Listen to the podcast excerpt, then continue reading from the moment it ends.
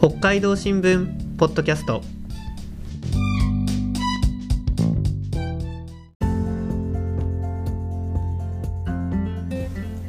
始まりました。北海道新聞ポッドキャスト。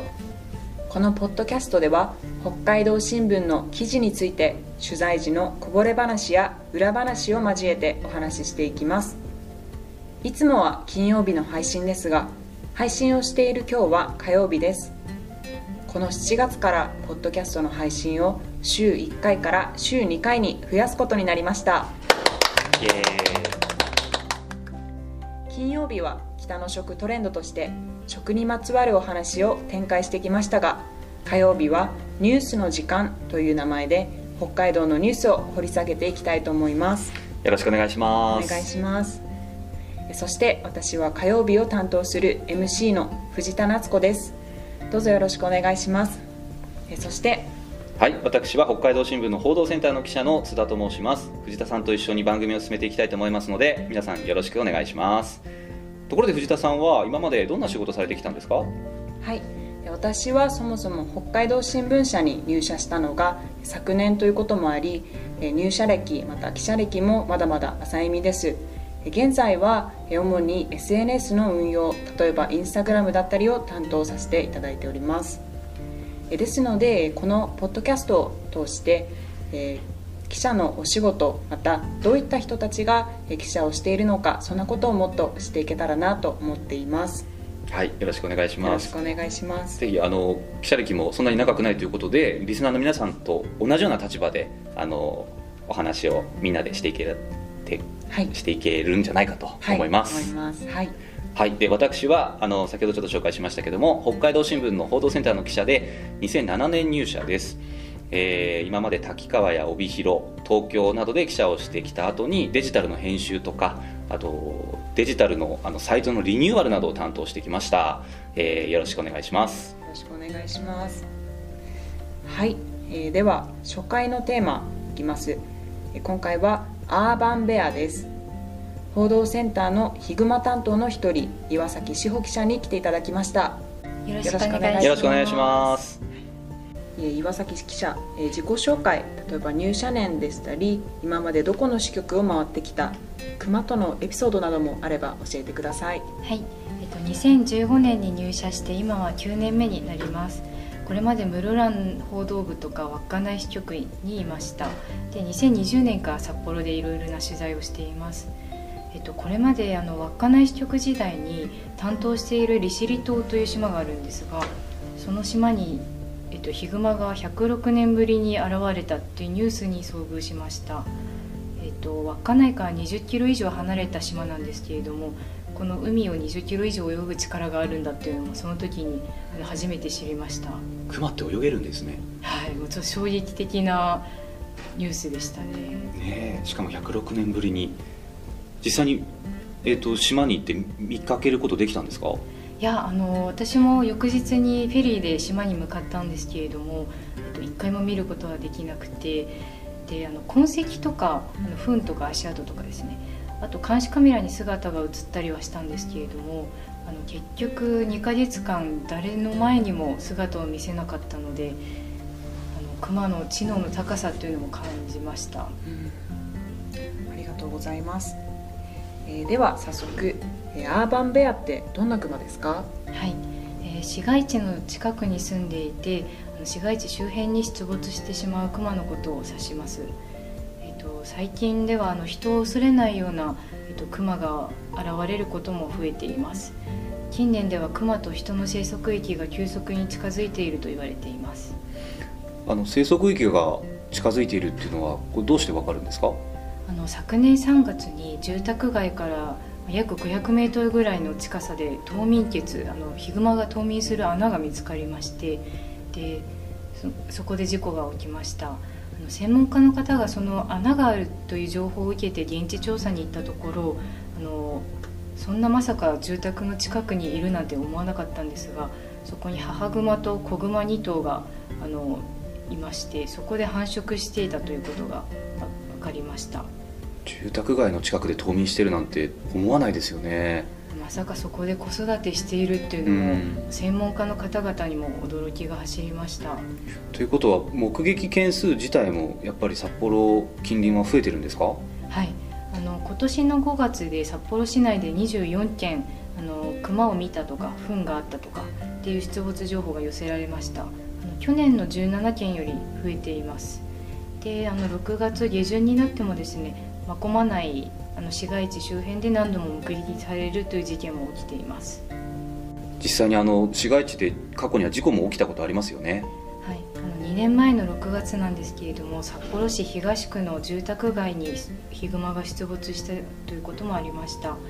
その際は朝のゴミ出しの時間帯でもあったのであのゴミ出しとかで市民の方が結構表に出ている時間でしたので男女4人があの怪我を負いました。札幌市などはどう対策しているのですか、はい。えっと、熊が出没したという情報があった時には毎回現地調査に向かっています。であの現地で足跡を確認したり糞がないか見たりあと場合によっては毛が見つかればそれを採取して DNA 調査をすることがあります。であの住民の方に注意喚起あの熊が出たという情報を発信しています。でまた電気柵を貸し出したりとか住民の方と一緒に協力をして草刈りをすることもやっています、えっと、草刈りをするというのはクマが潜んであの通り道になってしまうようなやぶやぶを減らす対策ですあのやぶが市街地の周りに多いと、えっと、市民の方とヒグマが偶然ばったり近づいてしまってクマが驚いてわってなると怪我をするということになりかねないからの対策になります。えっと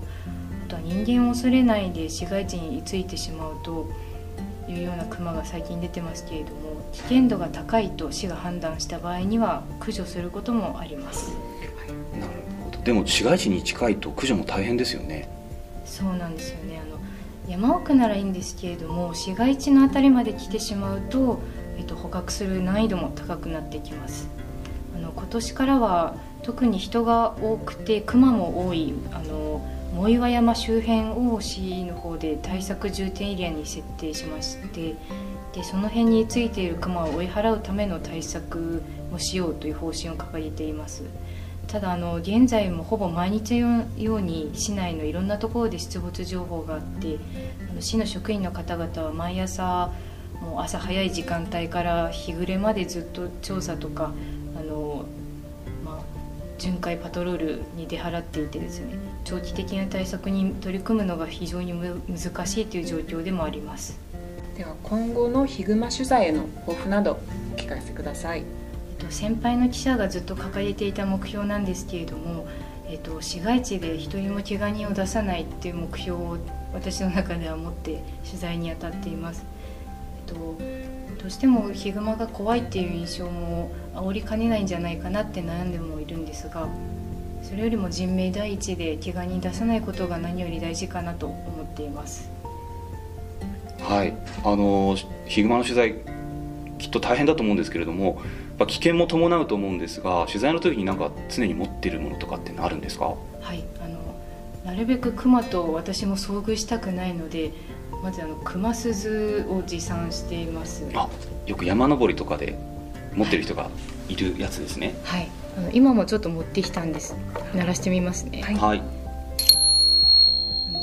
こういう高い音が鳴るものなんですけどあのヒグマはあの高い音の方が遠くからでも聞き取りやすいというふうに言われているのであの、まあ、ラジオとかいろいろあると思うんですが一番は熊鈴だと言われています。あ高い音だと遠くまでね聞こえるっていうことなんですね。はい。はい。あとな何かこう取材中他には持っているものとかあるんですか？あとですね、クマスプレーも。えーと、あのクマ撃退用スプレーなんですけど、えーと、私は基本的にはこれを大体毎回持って出動しています、使ったことは？ないです。よかったです。できるだけ使わないようにね知りたいですよね。はい、はい実際に、まあ、プライベートも含めてクマと遭遇した経験とかってありますか？ああのクマかどうかは定かじゃないんですが一回プライベートで山登りに行こうとした時に、まあ、道北のある低い山なんですがあの低い山だからと思って一人で行こうとしたらですねあの登り始めて割とすぐにすごい獣臭が漂ってきたんですね。であのエゾシカの足跡もたくさんあったので鹿かなとも思ったんですがあの近くからなんかうなり声みたいなのがなんかずっと聞こえててこれはクマかもしれないとすごい怖い思いをしました。うなり声。多分。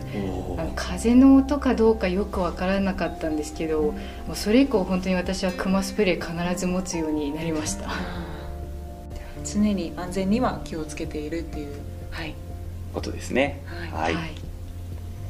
りがとうございます。はい。ではそろそろお時間が来たかと思いますのではいでは火曜日の初回の感想をお聞かせください津田さん。いや緊張しますね。なんかこう普通に喋れないというか。